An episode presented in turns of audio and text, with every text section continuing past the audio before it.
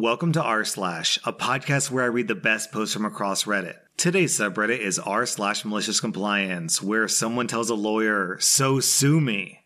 Our next Reddit post is from Meowschwitz in there, and in this post, OP works as a lawyer. A friend from school reached out to me to ask for help dealing with an ambulance company. One of her parents had passed away in an ambulance while traveling between a nursing home and a hospital. The ambulance company sent my friend a bill which she couldn't afford to pay and was threatening to send the bill to collectors. I said, Don't worry, my friend. Your parents' estate is responsible for this bill. You don't have a personal obligation to pay it. So they can't send it to collections in your name. Let me just mail a short letter and they should stop bothering you. I typed a very polite letter that said, This person has legal representation. Please cease any and all shenanigans. And I thought that was the end of all this nonsense. Fast forward a few weeks, and my friend sent me a picture of another bill. Because the law is so cut and dry on debt collection, I assumed the ambulance company had some computer or human error which caused another letter to be sent. I said, No worries, my friend, I bet someone messed up. Let me give them a call real quick and figure this out. Now, imagine a super cool montage of me working through a really long automated phone tree before talking to an actual human. Hello, I'm a lawyer representing my friend. I sent you a letter asking you to stop sending her collection notices, and she got another notice yesterday. So I just wanted to figure out why that keeps happening and how to make sure these letters stop. I think to myself, surely this will be a quick call and we can all have a laugh about whatever error occurred. She said, We'll stop sending her bills when she pays us. Uh, but that's pretty illegal for like a lot of reasons. I can think of three right off the top of my head. So instead of me getting all riled up and starting a lawsuit, can you just be cool, pretty please? It's not illegal. Try to sue us if you want our lawyers to explain it to you. This woman made me say the phrase that I hate more than any other phrase in the world. May I speak with your manager, please? Nope, I am the manager, and also I'm more familiar with the FDCPA than you are. What we're doing is perfectly legal. Tell your friend to pay.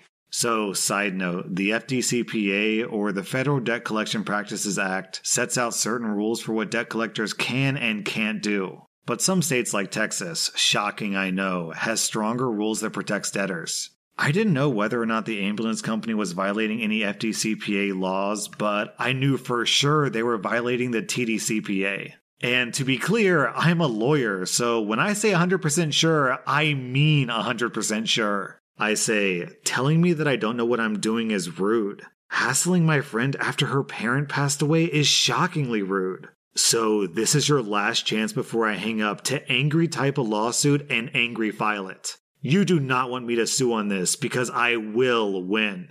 Please do, and we'll see you in court. Have a nice day. She hung up on me. Oh man, I was pissed.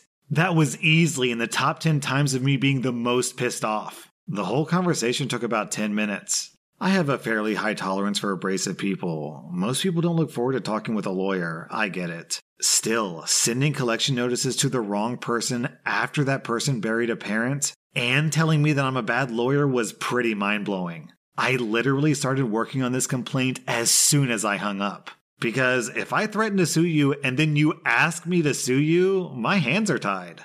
After I filed the lawsuit and the company was served, presumably followed by an actual lawyer reading the complaint and thinking, oh wow, we really screwed up here. A very apologetic lawyer called, and we reached an agreement to settle, which included an apology to my friend.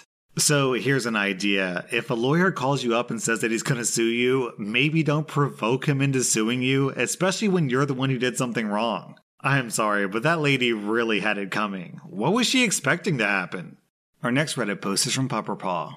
I was working as a cleaner at a construction site, and my boss man, Bob, did not like me. I guess because I was a young woman in a man's world? I don't know. Bob was an old and bitter man. His life was so boring that he often came to work two hours early. He did this almost every morning, even when he had a day off. Other workers were nice to me, especially John, who's important to the story. John was a good man, nice, funny, and kind. An example of that is when John protected me when Bob said that the only place that he could change my clothes was in his office. After that, John started to track when I came in for work and he kept Bob busy when I changed my clothes. But on to the main story.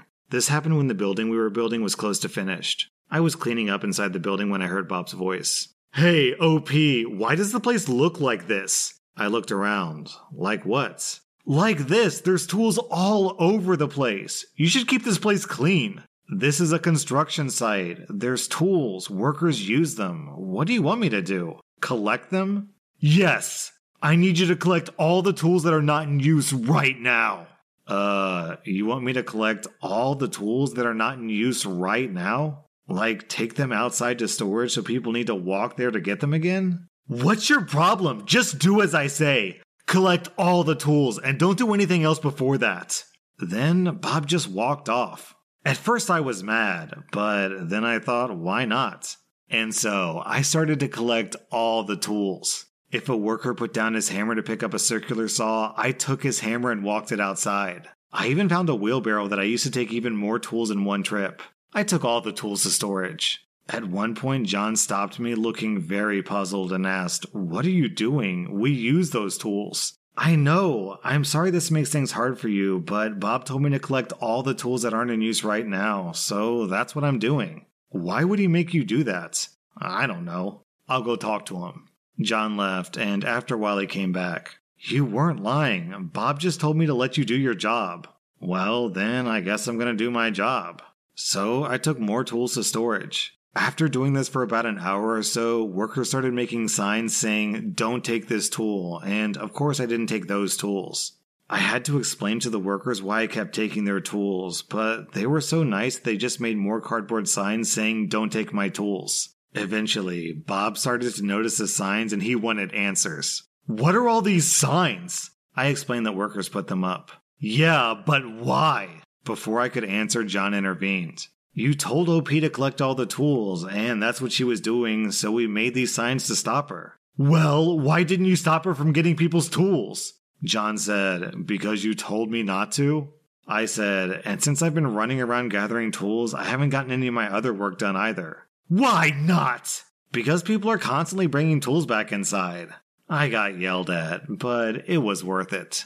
And then beneath this story, Zorby says, Bob is a tool. You should have collected him. Our next Reddit post is from this percentage. Back in 1990, I was a relatively new medic assigned to a surgery ward in the Naval Hospital. Our patients were all post op and there were 60 beds. There were six or so corpsmen assigned to take care of the patients. Part of our duties were to write down our findings and observations as we make our rounds. This surgery ward is usually a first assignment for corpsmen and nurses coming fresh from school. I joined the Navy when I was 21, so I'm a bit wiser than my peers who are all 18 or 19 years old. I know that, especially in the military, there's the by the book way of doing things, and then there's the effective way of doing things. We had volumes of manuals that covered every aspect of our jobs and duties that you could imagine. Cue the new nurse who wants to show how good she is at managing the lowly corpsman troops. She was merciless, always looking for opportunities to embarrass or cause trouble for us. One evening, I saw her shouting at one of the corpsmen for using an unapproved abbreviation in a patient's chart. What was the offensive abbreviation? ASAP. He had written that the patient needed evaluation ASAP. You would have thought that he had personally offended her honor or something. I went and looked in the approved abbreviation section of our operations manual to confirm that it wasn't there. Indeed, it wasn't. I did find that there was a very extensive list of approved abbreviations available to use, though. Cue the malicious compliance. I told all the corpsmen on their shift to bring their charts to the break room. We then changed all of our charts to use nothing but the approved abbreviations. The notes looked like they were written in another language. I made sure everyone could read their own notes and then told them to return their charts. Later, that nurse came by to review our notes. While this is done, the corpsman stands by the bed of the patient. The nurse looked at the chart, looked at the note, and said, What is this? I said, I don't understand. What do you mean? I don't understand anything you've written. It says the patient is recovering well with little difficulty, but he'll need further evaluation based on his comments and visible demonstration of discomfort and reduced mobility in his upper left limb. That's not what this says. Ma'am, I assure you that it does, and these are all approved abbreviations. I'm sorry that you don't know them. I do realize that you're new. I smile. She does not. My chart is the first of 60 charts she has to review. I have never seen corpsmen so eager to review chart notes. We did go get the manual for her, just to be helpful. Our next Reddit post is from Tuna Tofu. When I pay my mortgage, I round up and divide in half. The way that I pay my monthly mortgage is that I pay half of my mortgage every two weeks. Also, my mortgage got picked up by another company when my mortgage company went out of business. If I wanted to keep making payments every two weeks, the new company required that I would have to make a $300 down payment and an extra $40 each month. Oh, hell no. I spoke to my credit union and set up auto pay every two weeks. So nearly a year goes by, and I get one of those scary letters. You're in default on your mortgage. Unless we get X payment within 10 days of this letter, we will foreclose. I was astounded since I'd never missed a payment, and I was actually a couple of months ahead of schedule. I spoke to their accounting department, and it seems that they couldn't accept half payments, only full payments, even though they'd been accepting my half payments for over a year now. So the money had to sit unapplied until a full payment was accrued. That made sense, except again, they got more than enough money from me and it was always in the account in full before the due date. So, on the due date, they should have just taken the leftover money and applied it to the mortgage. So, upon further digging, the rep says to me, Oh, by the way, we have $8,200 of unapplied funds in this account. What do you want to do with it? Uh, pay my mortgage with it? Oh, we can't do that. So I had to get them to cut me a check for $8,200, pay 45 bucks for them to overnight it to me, take it to my credit union, cash it, pay 25 bucks for a cashier's check, and then pay another 45 bucks to send the cashier's check back to them. I called relentlessly to see when it arrived, and I had all kinds of postal tracking, signature confirmation, etc. Remember, I only had 10 days to get all of this straight. So they get the check and verify that it's applied to my mortgage and that there will be no foreclosure. The rep then tells me, Well, your next payment is due in two weeks, and there will be penalties and late fees applied. So the amount is such and such, and by the way, we're doubling your interest rate. Uh, no, this is all your company's fault, she says. You knew these were the terms and conditions when you took out our mortgage with us. Uh, no, I didn't take it out with you. I took the mortgage out with another company and I was assigned to your company. Well, don't be late with your next payment. I don't think so. I want to speak to your manager. So I finally get to speak to a manager, and he wasn't much better. His only response was, Well, you can always go with another company, but good luck with that these days. There are so many foreclosures, and your credit isn't very good for missing so many payments. So I decided to take his advice. I contacted my credit union, explained everything, showed them their own payment transfers, and the mortgage statement showing the other company had received the money bi weekly, like clockwork. And my credit union took over my mortgage. I got a reduced interest rate and killed all the fees, penalties, and got the overpayment back. So, when a company acts like they have you over a barrel and tells you to go with someone else, do it.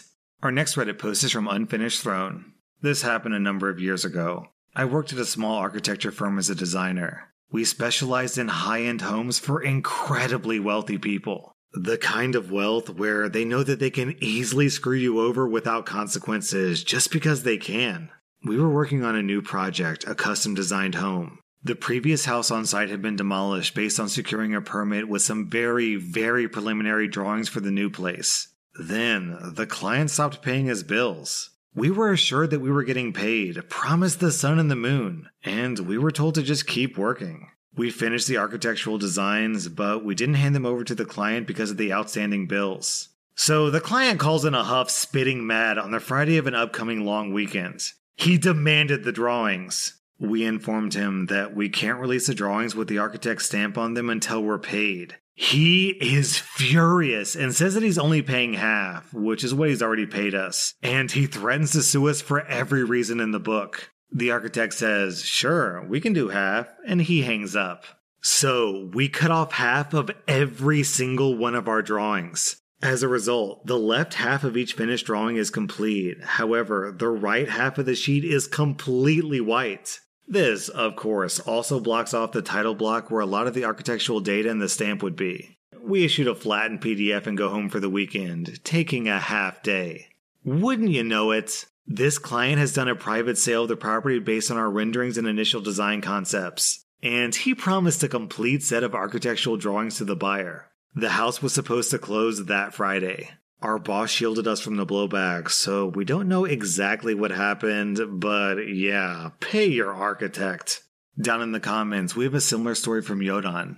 On a similar note, I knew a company that held a hard drive hostage for the client to pay up. They basically made a million dollar graphics package for a huge award show and TV network. However, the client decided they didn't want to pay for all the graphics because they had requested over $300,000 in edits.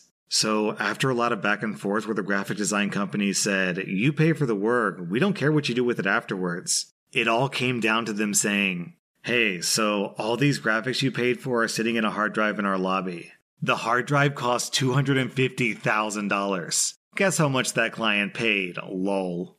That was r slash malicious compliance. And if you like this content, check out my Patreon where I publish extra episodes. Also, be sure to follow my podcast because I put out new Reddit podcast episodes every single day.